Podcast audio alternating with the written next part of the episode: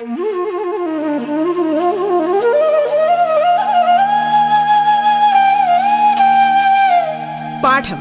കേട്ടു പഠിക്കാൻ റേഡിയോ കേരളയിലൂടെ.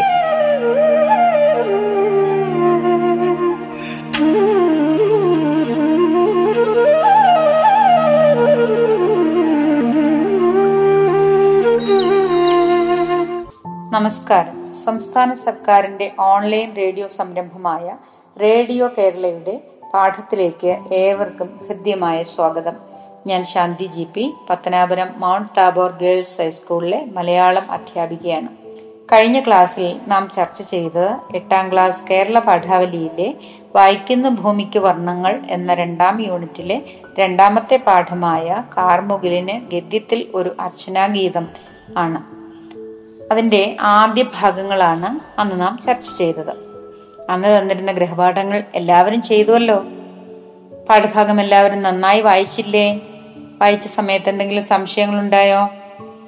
അന്ന് നാം കണ്ടത് മേഘത്തെപ്പറ്റി ലേഖകന്റെ ചിന്തകളും ചില പാശ്ചാത്യ സാഹിത്യകാരന്മാരുടെ പ്രതിപാദ്യങ്ങളുമാണ്. ഇന്ന് നമുക്ക് ബൈബിളിലെ മേഘ പരാമർശങ്ങളാണ് ചർച്ച ചെയ്യേണ്ടത്. പാഠഭാഗത്ത് ലേഖകൻ പറഞ്ഞിരിക്കുന്ന കാര്യങ്ങൾ എന്തൊക്കെയാണ് എന്ന് നമുക്ക് പരിശോധിക്കാം. എല്ലാവരും പുസ്തകം നോക്കൂ.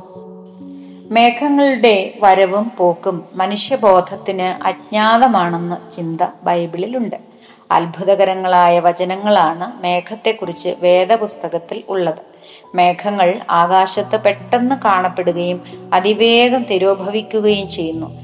അതിനാൽ വേദപുസ്തകത്തിൽ മേഘം അനിത്യതയുടെ പ്രതീകമായി കടന്നു വരുന്നു ചിലപ്പോൾ അത് കഷ്ടതയുടെ അടയാളമാണ്. വാർദ്ധക്യത്തിന്റെ അടയാളമായും മേഘം ഭാവന ചെയ്യപ്പെട്ടിട്ടുണ്ട്. മേഘങ്ങളിൽ മഴവെള്ളം നിറച്ചു വച്ചിരിക്കുന്നു എന്ന് ഇയോബിന്റെ പുസ്തകത്തിൽ പറയുന്നുണ്ട്. ഔന്നത്യത്തിന്റെ അടയാളമായും മേഘം പ്രത്യക്ഷപ്പെടുന്നുണ്ട്. ചില സന്ദർഭങ്ങളിൽ സമുദ്രത്തിന്റെ വസ്ത്രമായി മേഘങ്ങൾ കൽപ്പന ചെയ്യപ്പെടുന്നത് കാണാം. മേഘങ്ങൾ യോഗാത്മക തലങ്ങളിൽ വിശദീകരിക്കപ്പെടുന്ന ഒരുപാട് സന്ദർഭങ്ങൾ വേദപുസ്തകത്തിൽ കാണാം. പുറപ്പാട് പുസ്തകത്തിൽ മേഘം ദൈവത്തിന്റെ സാന്നിധ്യത്തെ ധ്വനിപ്പിക്കുന്നു. ദൈവത്തെ ജനങ്ങളിൽ നിന്ന് മേഘം മറച്ചു പിടിക്കുന്നു എന്ന് ഭാവന ചെയ്യുന്നത് കാണാം. മേഘങ്ങൾ യഹോവയുടെ രഥമാണ് എന്ന് പറയുന്നു. മിശിഹായും അവന്റെ ഭക്തന്മാരും മേഘത്തിലൂടെ സ്വർഗത്തിലേക്ക് പ്രവേശിക്കുന്നു എന്ന കൽപ്പനയും ബൈബിളിൽ കാണാം. ബൈബിളിൽ മേഘത്തെക്കുറിച്ച് പറഞ്ഞിരിക്കുന്ന അത്ഭുതകരമായ വചനങ്ങൾ എന്തെല്ലാമാണ് എന്ന് നമുക്ക് പരിശോധിക്കാം. മേഘങ്ങൾ പെട്ടെന്ന് കാണപ്പെടുകയും പെട്ടെന്ന് തന്നെ മറയുകയും ചെയ്യുന്നു. അതിനാൽ അതിനെ അനിത്യതയുടെ പ്രതീകം എന്നാണ് വിശേഷിപ്പിക്കുന്നത്. മേഘങ്ങൾ കഷ്ടതയുടെയും വാർദ്ധക്യത്തിന്റെയും പ്രതീകമായി ഭാവന ചെയ്യപ്പെടുന്നുണ്ട്. മേഘങ്ങളിൽ മഴവെള്ളം നിറച്ചു വച്ചിരിക്കുന്നു എന്ന് ഇയോബിന്റെ പുസ്തകത്തിൽ പറയുന്നു. ഔന്നത്യത്തിന്റെ അടയാളമായി മേഘത്തെ കൽപ്പിച്ചിട്ടുണ്ട്. ചിലപ്പോൾ സമുദ്രത്തിന്റെ വസ്ത്രമായും സങ്കല്പിക്കപ്പെടുന്നു പുറപ്പാട് പുസ്തകത്തിൽ മേഘം ദൈവസാന്നിധ്യത്തെ ധ്വനിപ്പിക്കുന്നു. മേഘം ദൈവത്തെ ജനങ്ങളിൽ നിന്ന് മറച്ചു പിടിപ്പിക്കുന്നതായിട്ടാണ് മറ്റൊരു കൽപ്പന. യഹോവയുടെ രഥമായും മേഘത്തെ കൽപ്പിക്കാറുണ്ട്. മിശിഹായും അതായത് ദൈവവും ഭക്തന്മാരും മേഘത്തിലൂടെ സ്വർഗത്തിലേക്ക് പ്രവേശിക്കുന്നു എന്നും ബൈബിളിൽ സങ്കല്പിക്കപ്പെടുന്നു എന്താണ് ഈ പുറപ്പാട് പുസ്തകം? നിങ്ങളിൽ ചിലരെങ്കിലും ബൈബിൾ വായിക്കുന്നവരല്ലേ? നിങ്ങൾ കേട്ടിട്ടുണ്ടോ? ഈ പുറപ്പാട് പുസ്തകത്തെ പറ്റിയും ബൈബിളിന് രണ്ട് ഭാഗങ്ങളുണ്ട്. പഴയ നിയമവും പുതിയ നിയമവും. പഴയ നിയമത്തിൽ രണ്ട് പുസ്തകങ്ങൾ ഉൾപ്പെടുന്നു. ഒന്ന് ഉൽപ്പത്തി പുസ്തകം മറ്റേത് പുറപ്പാട് പുസ്തകം. ഈജിപ്തിന്റെ അടിമത്തത്തിൽ നിന്നും മോചിക്കപ്പെട്ട ഇസ്രായേൽ ജന ജനത കാനാൻ ദേശത്തേക്ക് നടത്തിയ യാത്രയെപ്പറ്റിയാണ് പുറപ്പാട് പുസ്തകത്തിൽ പറയുന്നത്.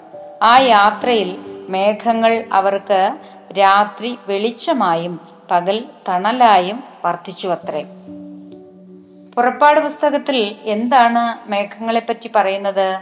മേഘം ദൈവ സാന്നിധ്യത്തെ പറ്റി സൂചിപ്പിക്കുന്നു. മിഷിഹായും ഭക്തന്മാരും മേഘത്തിലൂടെയാണ് സ്വർഗത്തിലേക്ക് പ്രവേശിക്കുന്നത് എന്നുമാണ് പുറപ്പാട് പുസ്തകത്തിലെ മറ്റൊരു കൽപ്പന. ലേഖകൻ ഇവിടെ പരാമർശിക്കുന്ന ഇയോബിന്റെ പുസ്തകത്തെ പറ്റിയുള്ള വിശദാംശങ്ങൾ നമുക്കൊന്ന് പരിശോധിക്കാം. ബൈബിൾ പഴയ നിയമത്തിൽ ചേർത്തിരിക്കുന്ന ഒരു പുസ്തകമാണ് ഇയോബിന്റെ പുസ്തകം. നാൽപ്പത്തിരണ്ട് അധ്യായങ്ങളുള്ള ഈ പുസ്തകം ആശയഗാംഭീര്യം കൊണ്ടും സാഹിത്യ മേന്മ കൊണ്ടും വളരെ ഉദാത്തമാണ്. തികച്ചും നാടകീയ ഭാവങ്ങൾ ഉൾക്കൊള്ളുന്ന ഒരു ഉത്തമ കൃതിയാണത്. ഇയോബിന്റെ പുസ്തകത്തിലെ കേന്ദ്ര കഥാപാത്രമാണ് ഇയോബ് നിഷ്കളങ്കനും ദൈവഭക്തനും നന്മയും സത്യസന്ധതയുമുള്ള ഒരു ഉത്തമ പുരുഷനാണ് അദ്ദേഹം. യഹോവയുടെ അനുമതിയോടെ സാത്താൻ സകല വിധത്തിലും അദ്ദേഹത്തെ പരീക്ഷണങ്ങൾക്ക് വിധേയനാക്കി. എന്തിനാണെന്നറിയുമോ?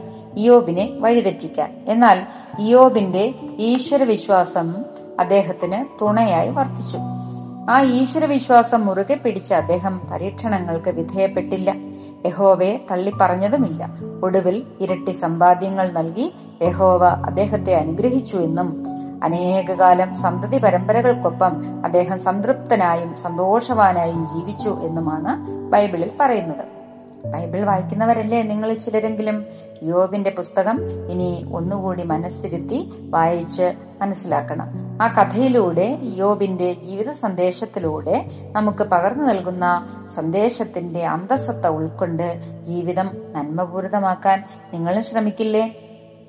യോബിന്റെ പുസ്തകത്തിൽ മേഘത്തെപ്പറ്റി എന്ത് പരാമർശിച്ചിരിക്കുന്നു എന്നാണ് കെ പി അപ്പൻ പറയുന്നത്? മേഘങ്ങളിൽ മഴവെള്ളം നിറച്ചു വച്ചിരിക്കുന്നു എന്നാണ് യോബിന്റെ പുസ്തകത്തിലെ പ്രതിപാദ്യം. അങ്ങനെ നിരവധി മേഘ പരാമർശങ്ങൾ ബൈബിളിൽ പല ഭാഗത്തും കാണുവാൻ സാധിക്കും. ദൈവ സാന്നിധ്യമുള്ള ഇടമായി ബൈബിളിൽ മേഘത്തെ കൽപ്പിക്കുന്നുണ്ട്. അതിന് ധാരാളം ഉദാഹരണങ്ങൾ ബൈബിളിൽ കാണാം. ക്രിസ്തുവിന്റെ രണ്ടാം വരവ് മേഘത്തിലൂടെയാണ് എന്ന സൂചനയുണ്ട്.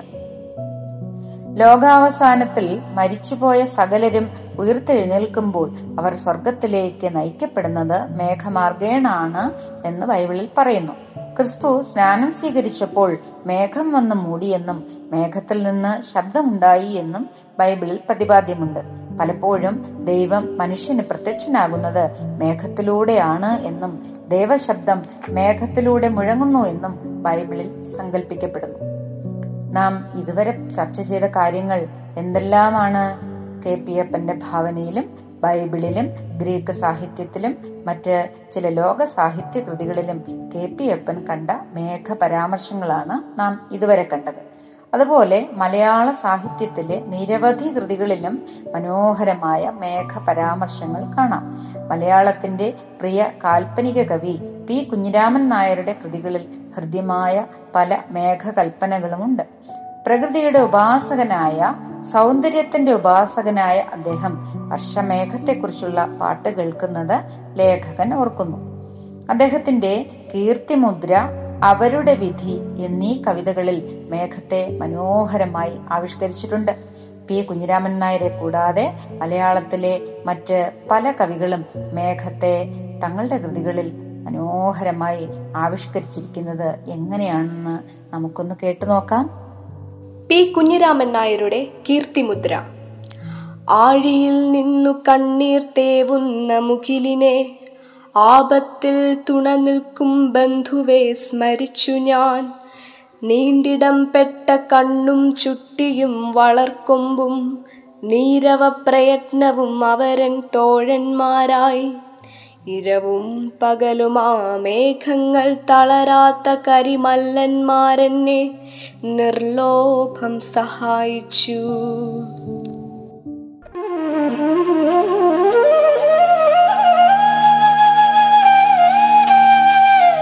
പാഠം കേട്ടു പഠിക്കാൻ റേഡിയോ കേരളയിലൂടെ. പാഠത്തിൽ ഇനി ഇടവേള.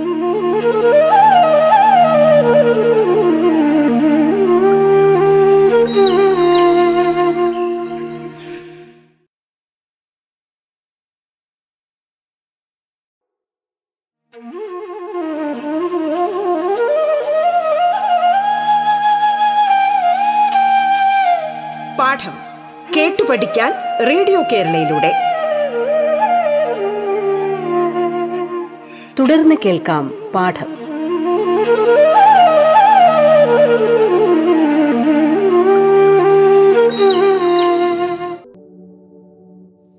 ഇടശ്ശേരിയുടെ കറുത്ത ചെട്ടിച്ചുകൾ. പേരാറ്റു നീരായ ചെമ്പിച്ച പൈക്കളെ ധാരാളമാട്ടി തെളിച്ചു കൊണ്ടങ്ങിനെ എത്തി കിഴക്കൻ മല കടന്നിന്നലെ ഇത്തീരഭൂവിൽ കറുത്ത ചെട്ടിച്ചികൾ. മാറിവിലെന്നെ നിനച്ചുപോയി നാം മനോഹാരി ഭൂഭംഗിയാൽ സ്തബ്ധരായോഷമാ ചായം പിഴിഞ്ഞൊരു ചേല ചുറ്റിപ്പുതച്ചായതമാകും മസാനുവിൽ നിൽക്കവേ. ചുണ്ടും പിളർത്തി ചുരുളൻ മുടിയുമായി മുണ്ടകപ്പാടങ്ങൾ കാത്തു കിടക്കയാം. പെറ്റണിക്കും മുമ്പ് കണ്ണടച്ചാളഹോ പറ്റേ വിളർത്തോരാ കാല വർഷാങ്കന കവിതകൾ എല്ലാവരും കേട്ടുവല്ലോ അല്ലേ? എത്ര മനോഹരമായിട്ടാണ് മലയാള സാഹിത്യകാരന്മാർ മലയാളത്തിലെ ശ്രേഷ്ഠരായ കവികൾ മേഘത്തെ തങ്ങളുടെ കൃതികളിൽ ആവിഷ്കരിച്ചിരിക്കുന്നത് എന്ന് മനസ്സിലായില്ലേ? ഇനി നമുക്ക് ഈ പാഠഭാഗത്തിൽ നമ്മൾ പരിചയപ്പെട്ട ആശയങ്ങൾ ഒന്ന് ക്രോഡീകരിക്കാം.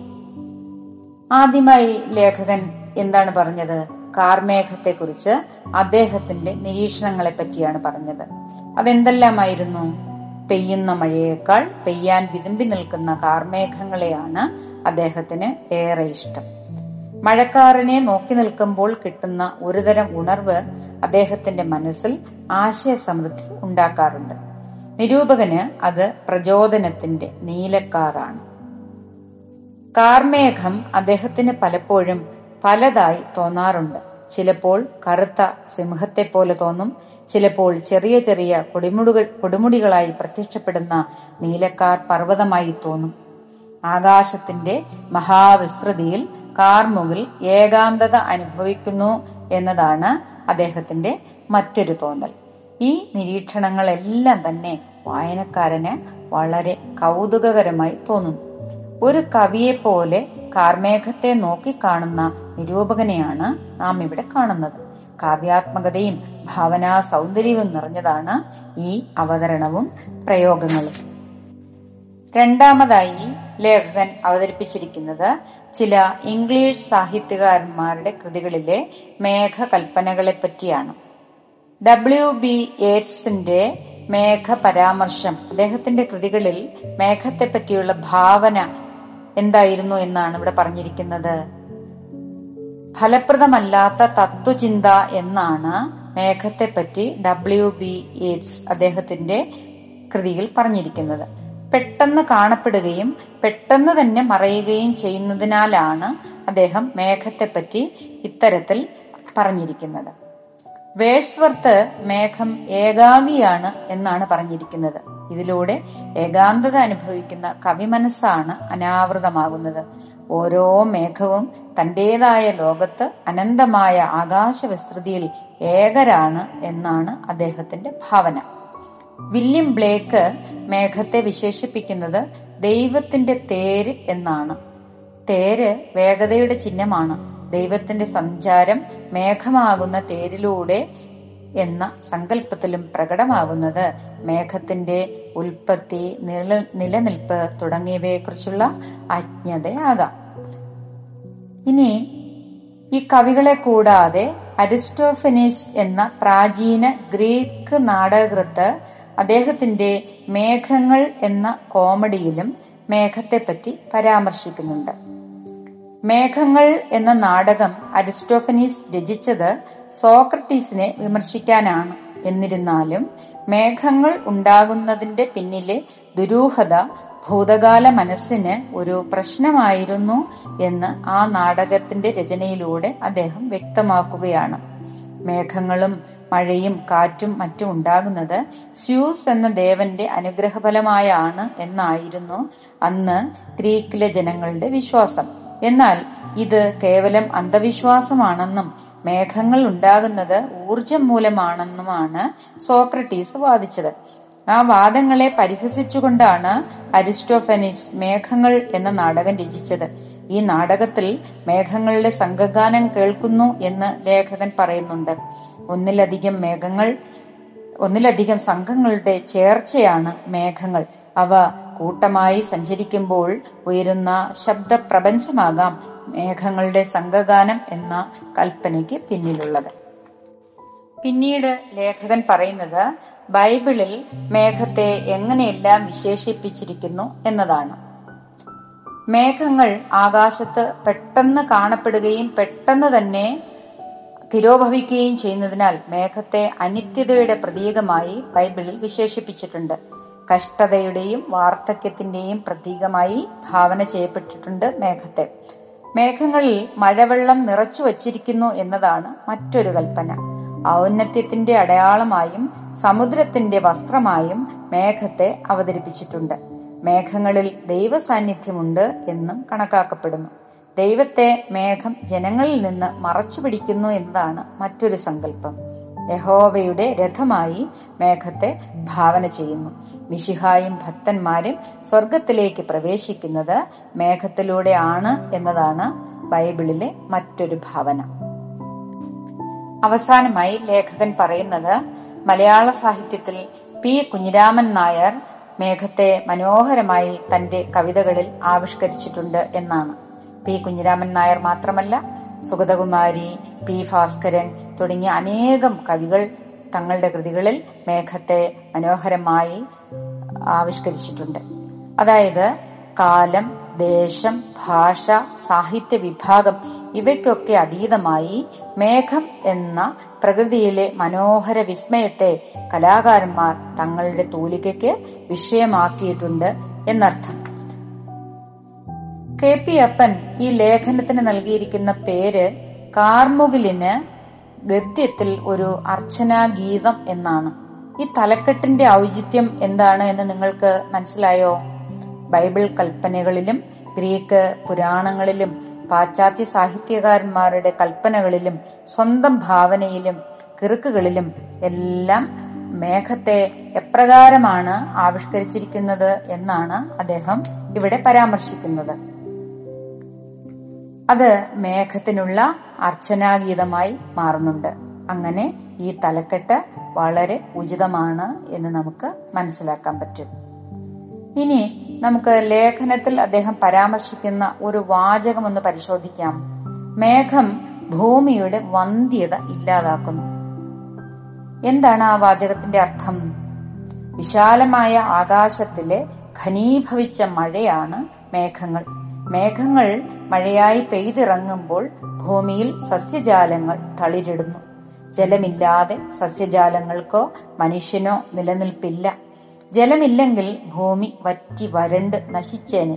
അങ്ങനെ നശിക്കാതെ ഭൂമിയെ എന്നും ജൈവ വൈവിധ്യങ്ങളുടെ കലവറയാക്കി നിലനിർത്തുന്നത് ഭൂമിയെ ഊഷരയാക്കുന്നത് മേഘങ്ങളാണ്. ഭൂമി എന്ന അമ്മയെ സന്തതി പരമ്പരകളാൽ സമ്പന്നമാക്കി തീർക്കുന്നത് മേഘമാണ്.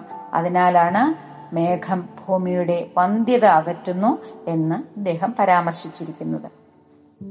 എല്ലാവർക്കും ഈ പാഠത്തിലെ നമ്മൾ ചർച്ച ചെയ്ത എല്ലാ കാര്യങ്ങളും വളരെ നന്നായി മനസ്സിലാകയി എന്ന് ഞാൻ കരുതുന്നു.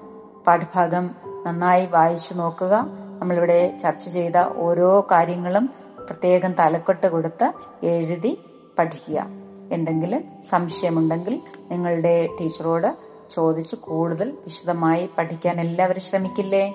അപ്പോൾ ഇനി നമുക്ക് മറ്റൊരു പാഠവുമായി മറ്റൊരു ക്ലാസ്സിൽ കാണാം. നന്ദി നമസ്കാരം.